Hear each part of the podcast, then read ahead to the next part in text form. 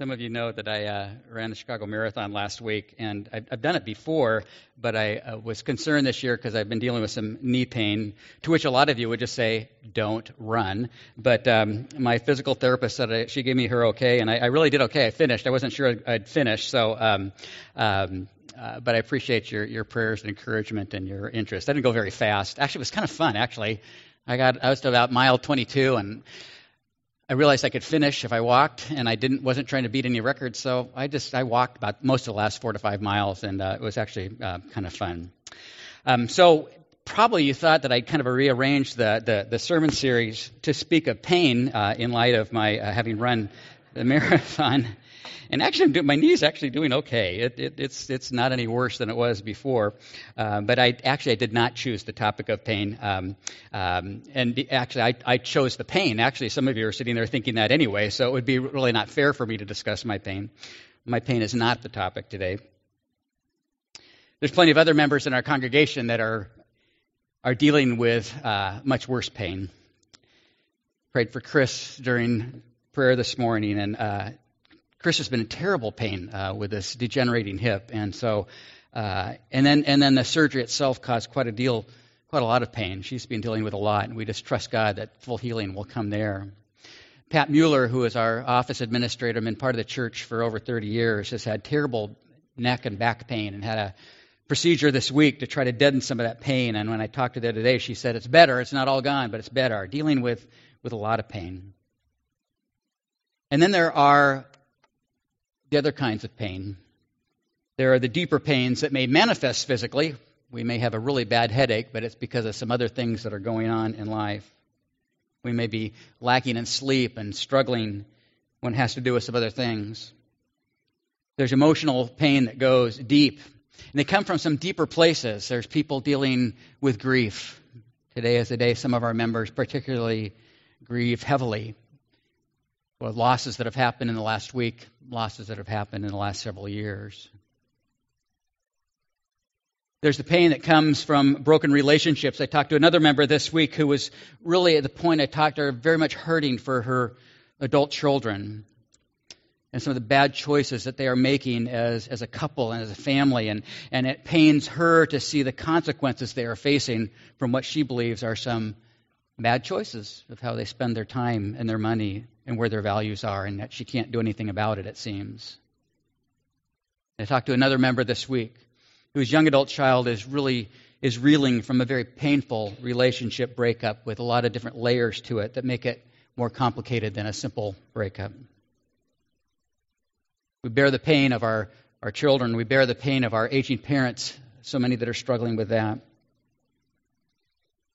And so those are the kind of pains that we, we need to see in our own midst, in our own church family as well.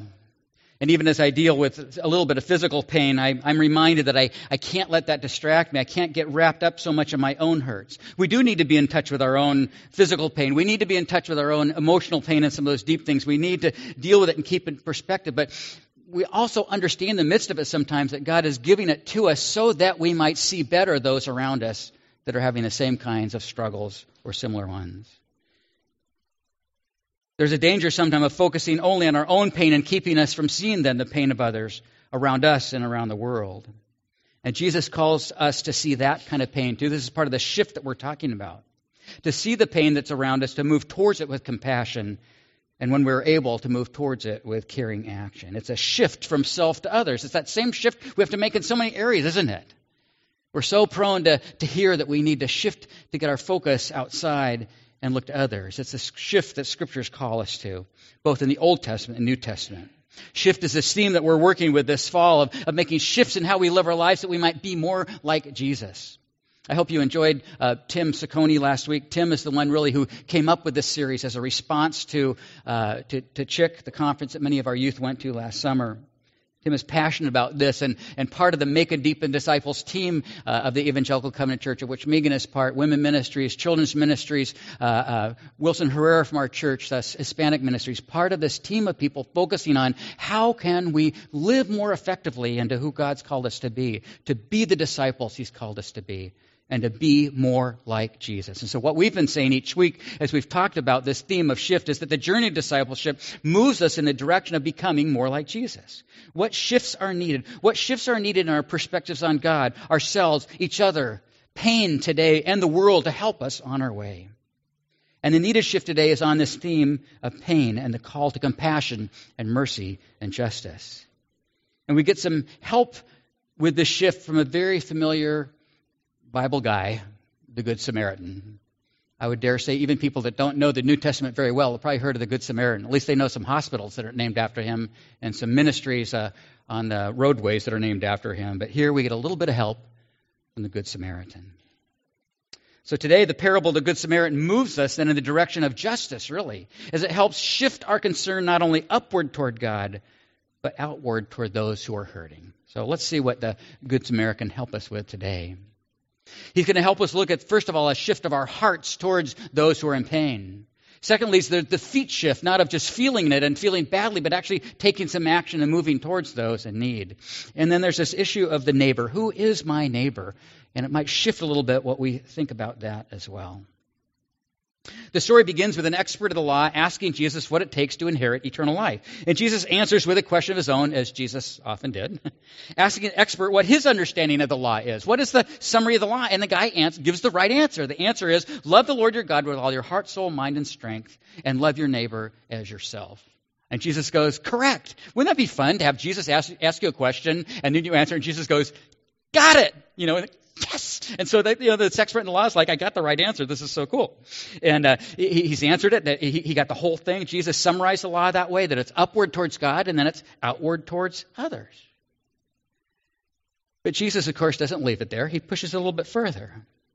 And Jesus knows the motives behind what the, this expert in the law is asking. And it actually says here, or at least the interpretation by Luke is that in trying to justify himself, he has perhaps drawn a little bit of a tighter circle around just who his neighbor is. And the text then says, But seeking to justify himself, the man says, Who is my neighbor? Trying to kind of keep it to a place that's manageable. To, he got the right answer with Jesus. Now he wants to make sure that he's really living into it in the ways that he's defined it. We can often be like that expert. We like to say who our neighbor is and who our neighbor isn't. And if we can do that, then we can stay comfortable and not enter into the lives of those who hurt or only those with whom we might be comfortable who are hurting. It is in response to this question, then, that Jesus tells this masterful story that outlines two things we need to do in order to make today's shift, and that is the heart shift and the feet shift. And part of this heart shift is an awareness, an awareness of being able to see beyond ourselves. According to this story, a man was beaten by robbers and left half dead. Three people came upon the scene and saw the man a priest, a Levite who was like a temple official, and a Samaritan. Each person saw the hurting man. Each person saw that there was a hurting person in pain. But the responses, obviously, were each quite different. The first two, the priest and the Levite, passed by the man on the other side of the road, probably aware of what had happened, but not seeing beyond themselves, not seeing to the pain that this person was experiencing on the side of the road. Now, there's lots of stories. If you've been in church very, very long, you're probably going, I know this story, so I've heard. So, you could you could stand up here and preach a much better sermon, The Good Samaritan, I bet today. And you've heard a lot of interpretations about why the priest went by and why the Levite went by, that they were too busy and that they were unclean and all that. But the experts of the law who were listening to Jesus, those who are standing around, were listening and going, well, we might expect that from a priest. They're very busy and they have to keep clean. We might expect that from a Levi. We're kind of get annoyed with them. But the experts in law, or basically the Pharisees are probably who they were, We're kind of going, oh, we can't wait for the punchline because number three is going to be who stopped. The Pharisee probably really pulled through and did this. What would you expect from a priest or a Levite? Surely the next person will be a Pharisee and he will do what is right, is kind of what their expectation was in their awareness and in their world. But much to their surprise, the third person was a despised Samaritan. Jews did not think well of Samaritans. Samaritans were, were not only were they foreign, but they were, they were actually closer. They were half breeds, which made them even more despised to the Jewish people. They had a, a half breed Jewish identity, and they had a, kind of a half breed Jewish faith that was mixed with other faiths as well. And that just made them so annoying and despised that they had nothing to do with them. So for the hero to be a Samaritan was a great shock to Jesus' listeners. What was the difference between the Samaritan and the first two? Jesus saw that the man, quote, Jesus said that the man, quote, took pity on him. The Samaritan saw and was aware, and in getting beyond himself, his heart was moved. The Samaritan in this text displayed compassion. He made a heart shift towards this one who had been beaten up. And this is the heart shift that we need as well. Our hearts need to be moved with compassion for those who are hurting. We need this awareness that sees beyond ourselves and asks, why and what can I do? The heart shift that we need is in the direction of Jesus' heart. We need to have the heart of Jesus, which is a heart of compassion. Seeing the need, the hurt, and the feeling, and then feeling it deep inside. Well, that's easy to say, Pastor. That sounds like something very pastory that you would say. have the heart of Jesus. How do we do that? How do we get to that place? Well, first of all, it, it, it takes this relationship with Christ. We need to, if we want to be more like Him, it would probably be good to hang out with Him more often, right? And so spending time with Jesus. But then also asking that He would change our heart. We can do that.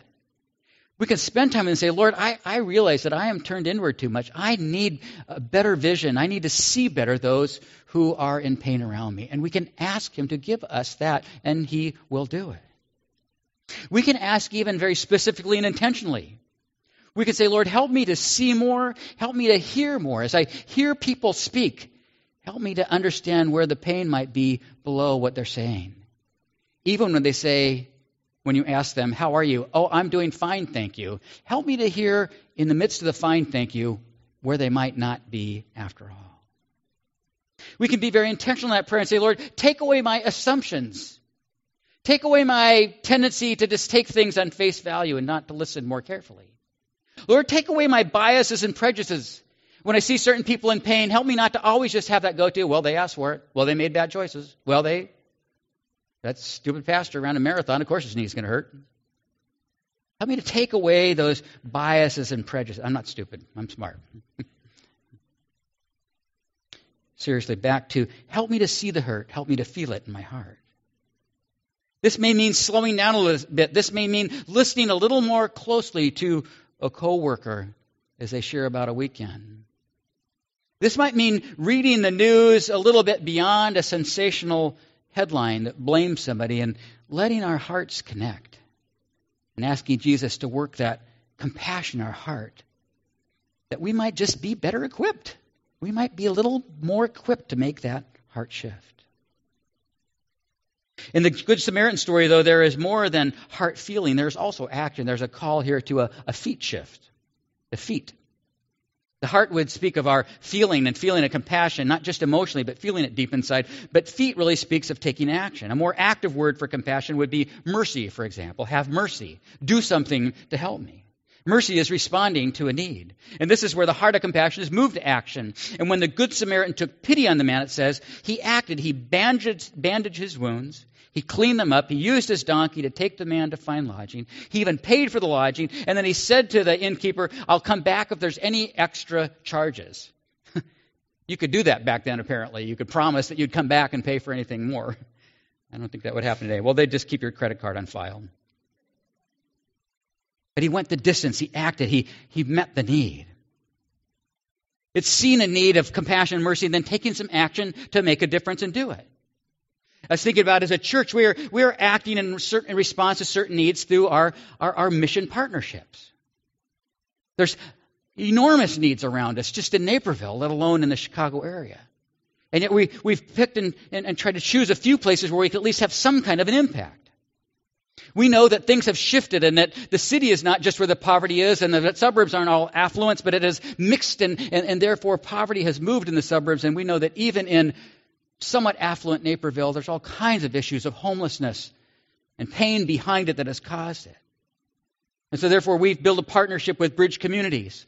We have trained mentors that spend time with our client every week to help them get back on their feet, get out of homelessness, and, and get on their own. And that's, while that's just a few mentors, a lot of us can be involved on Sleep Out Saturday in a couple weeks when we raise money. And we not just raise money, but we build awareness of what causes homelessness and what it is and, and how complex the factors are and how the fix isn't simply get somebody into an apartment. The fix is more, is deeper than that. And so we build awareness by that, on that. It's a way that we're trying to address that kind of a need and, and show some compassion and mercy and, and, and make a feet shift in the direction of doing something.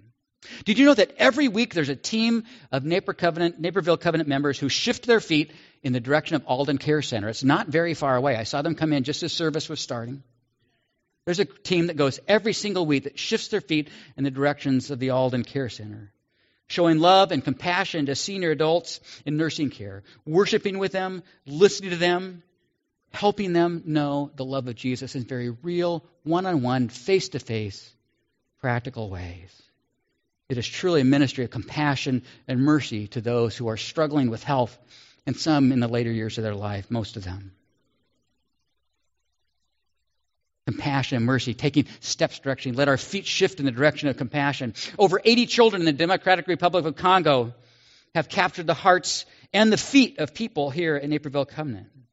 Our monthly financial support is providing great improvements in their living conditions for water, education, health. But the relationships that are established as we pray for and we correspond with these children who are real people. Isn't that great? That's what I love. It's come alive. It's like, that's a real kid with a real family, with real joys and really deep needs. And so we try to get a little bit connected with our acts of mercy and compassion. But Scripture also calls us from the responses of compassion and mercy, of helping an immediate need, to move towards addressing the causes of hurt. And that's what we would call justice. Justice is addressing the causes of the hurt. I know I probably shared the story, the parable of the river with you before, but it fits here, and I'm going to do it again. This is the story of a, of a village beside a, a, a swift moving river.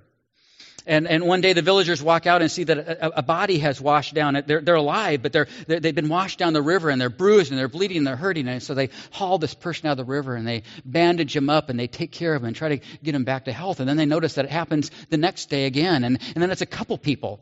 And day after day, it seems the river seems washing these people up along next to their village. And so they, they come to them and they do everything they can to bandage the wounds and to take care of them and get them on their feet. But finally, a day comes when somebody says, We need to go upriver and find out what's happening up there. Who is throwing them in the river? What are the causes of this? What's behind this? And that's what some of us has used as a way to explain the difference between compassion and mercy of helping those who are bruised and bleeding, and justice says we've got to fix the thing that's causing the hurt as well. An Old Testament text that speaks to this full orbed response of God's people was the first one that Rose read this morning from Micah 6 8. For those of you who are familiar with the campus at North Park University, you know that place in the Commons where there's scriptures on the four corners on those benches. And Micah 6 8 is a, an important one into the North Park community and the greater covenant community, too. Because it summarizes so well what God is asking of us. It comes in a text in a passage where the people have been, been disobedient and God is trying to call them back through the prophet Micah. And they think if they just go to church and if they just do good churchy things, they'll be okay. And, and the prophet Micah, or God says to the prophet, you know what is good. You know what God requires of you. Do you know what God requires of you? But to act justly and to love mercy and to walk humbly with your God. One of the five priorities of the Evangelical Covenant Church and our mission in the world now is to love mercy and to do justice. To love mercy and to do justice. And to do it in a relationship with God. Not just as do gooders, but as those who are walking humbly with the one holy awesome God. Justice moves us in the direction of the hurts, it moves us even to the causes. Covenant Kids Congo moves in the direction of justice. It moves in the direction of empowering and, and building up rather than just uh, giving relief. Relief says you're hungry now, here's some food. Relief says you need money, here's some money. Relief says there's a there, there's material poverty, let's alleviate uh, material poverty. But justice moves beyond it to say, what's causing it and what can we do there? And that's what the beauty of Covenant Kids Congo. It's not just money to the child and her or his family, but to the community to build schools, to improve health, to improve education, to improve the infrastructure so that the whole community rises its standard of living and that there's a strengthening and empowering for that community, that they're not just the needy that we help. It's why I, really why I do run. I run for an organization called Rise International. It's working to build schools in Angola to overcome the injustice of 27 years of an ugly civil war in Angola that did away with everything, following on the heels of 500 years of an oppressive colonialism. It's an injustice, and we're trying to fix it by getting kids educated and on their feet and empowered to rebuild their nation themselves rather than receiving handouts from us. That's justice. Our relationship with Wyman, I love how our relationship with Wyman in Chicago is developing because it's one of mutuality. It's not just the rich Naperville people helping the poor Lawndale people. They're actually teaching us probably more than we're teaching them. We're learning things together. We're learning that poverty is not just a material poverty. Yes, the kids that we're getting to know in Lawndale have a deeper material poverty than we do in Naperville on the average. But we're learning that there is also social poverty in broken communities, broken communities in Lawndale, and a brokenness even in our community in Naperville. We're finding out that that brokenness and that social poverty leads to systemic injustices uh, where there is a, a poverty of spirit in both communities as well. There's a spiritual poverty in Naperville just as there is in Lawndale. And so we're learning uh, and working together. There's also the ongoing reality impact of racism in new and different forms. And these real relationships that we're forging with, with Wyman are helping us to understand each other better. We're learning from and with each other. We're working to correct injustices in their community by empowering young adults to make a difference, but they're encouraging us to understand a bigger picture of what God's doing too. And then also, right here at Naperville Covenant, our own, yes, deliberate and slow, but deliberate action in moving towards better understanding and experiencing racial righteousness and what that means for us in our church family as God blesses us with a, a, growing diversity. What does it mean? What does God want us to learn? In a world where racism keeps getting more complex and, and confusing and painful in some ways, what can we, as a church with the gospel at our center, understand what it means to live together and to serve God together? It is requiring each of us to make some, some shifts. We need to, to, to watch. We need to see and understand pain without having a quick response. We need to shift our hearts to a better understanding of what God is doing in and through us. And we need to shift our feet to move towards each other and with each other towards others who are hurting as well. We need to move toward those who are called neighbors in this Good Samaritan story. Which leads us to one more shift the neighbor shift. The parable had a shocking conclusion for the expert in the law. It turned out he kind of got caught. Here, this guy that thought he was so cool that he got a you did right from Jesus realizes he's been caught. And hoping he could get by with or get away with just simply loving the lovable. He could no longer continue to, to pick and choose who his neighbor was in order to remain comfortable. Jesus made clear that there were no longer tidy boundaries for defining our neighbor. It just might be your enemy that you're called to love. Or it just might be those disgusting low-life Samaritans. Yikes. It's easiest to read that story and set it aside, but we need to see where this happens for us too.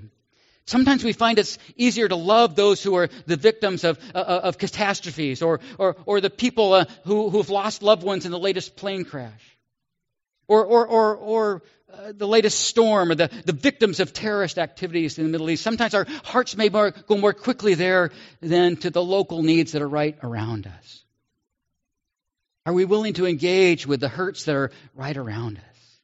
Are we willing to stop and to listen? Are we really, really listen? Are we willing to get beyond sort of the annoying sometimes behavior or, or chatter of a friend at school or a coworker and get behind what seems to be annoying us and saying, what's going on here that God might want me to address and to love in this person? It's easy to love those out there. It's easy to love those that we love, right? It says that in Scripture too. It's easy to love those you, you love. what about those that sometimes challenge us a little bit, that we're not sure how to get past? We're not even sure how to initiate a conversation. Jesus pushes us to, to make a neighbor shift beyond the comfortable. Jesus pushes us to make a, a neighbor shift beyond the easy to love. And he pushes us by asking this question Who is my neighbor? And the answer is we don't get to choose. we don't get to choose who our neighbor is. But we do get to love our neighbor. And who is our neighbor? The answer may be unexpected. It might be uncomfortable. It might be surprising. And we need to ask God to give us the eyes to see who that neighbor is in pain and who's hurting. To ask God to help us see those who are hurt around us and to see even the causes of hurt. The neighbor shift means asking God to cause a shift in our feet and in our heart. You know that song that we sing sometimes? In fact, we're closing with it later. There's one line that says, Break my heart for what breaks yours. I think that summarizes for us sometimes. To ask God, to just say, God, help me to see the things that are breaking your heart, and then help my own heart to break as well. What will break our hearts? I don't know if you've noticed the table last few weeks. It's a, a beautiful display of the grapes from our first week when we talked about the vine and the branches and the light. But today, there's. Uh, do you see what's up here? Does anybody know what these are?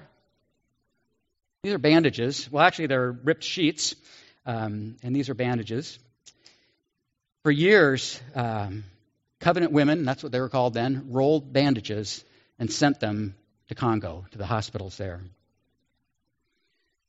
And for years, they were used in the hospital in Karawa and the clinics around uh, the northwest part of Congo where our ministry work is. And they were used really to bind up wounds, bind up wounds. And um, a shift has had, has had to come in, in, in, recent years, in the last couple of years, in terms of what happens to these bandages. It's really great to get together to roll these. It's really great to pack them up and send them up. It's really, really expensive to get them to Congo now. It costs $30,000 to send one container of these now, the big shipping containers, to Congo now. And so we've had to shift a little bit what we do. But I, I have them here today to show you that they're still getting rolled, but also as a little bit of a symbol here. These are used to, to, to bind up wounds. And there's a text, it's in Isaiah 61, and Jesus repeats it himself in Luke chapter 4 where it says, The sovereign Lord is upon me as he sent me to bind up the brokenhearted. The Spirit of the Lord is on me because the Lord has anointed me to proclaim the good news to the poor. He sent me to bind up the brokenhearted, to proclaim freedom for the captives and release from darkness for the prisoners. And so I want these, first of all, to be a symbol of that, of God's call for us to shift our ability to see pain, not just the physical pain that a bandage can help, but the brokenhearted who need God's binding up and may need us to be connected. But the bandages also this morning uh, symbolize a shift from compassion and mercy to justice as well, in a way. One of the reasons that we stopped sending bandages uh, was because of the cost.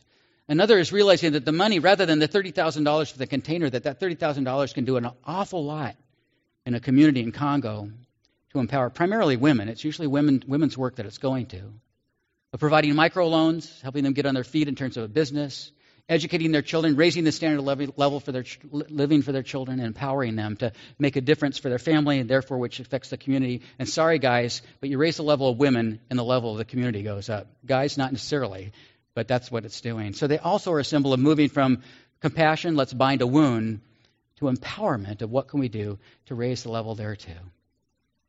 But I want to leave us with the question first, uh, just as we go of asking God right now, what, what are the things that break our heart? As we look and we see the things around the world, the pain around the world, what are the things that break our heart? Lord, we do ask that you would soften these hearts, open these eyes, clear out these ears, and give us new ways to see what's going on around us in our own community and around the world. Protect us, Lord, from being overwhelmed, and rather, Lord, help us to see places where pain is real and to see places where we can move towards it. We do ask you, Lord, to break our hearts for the things that break yours. And then send your Spirit, Lord, to empower us to do what we can to address the needs. We pray it in your name.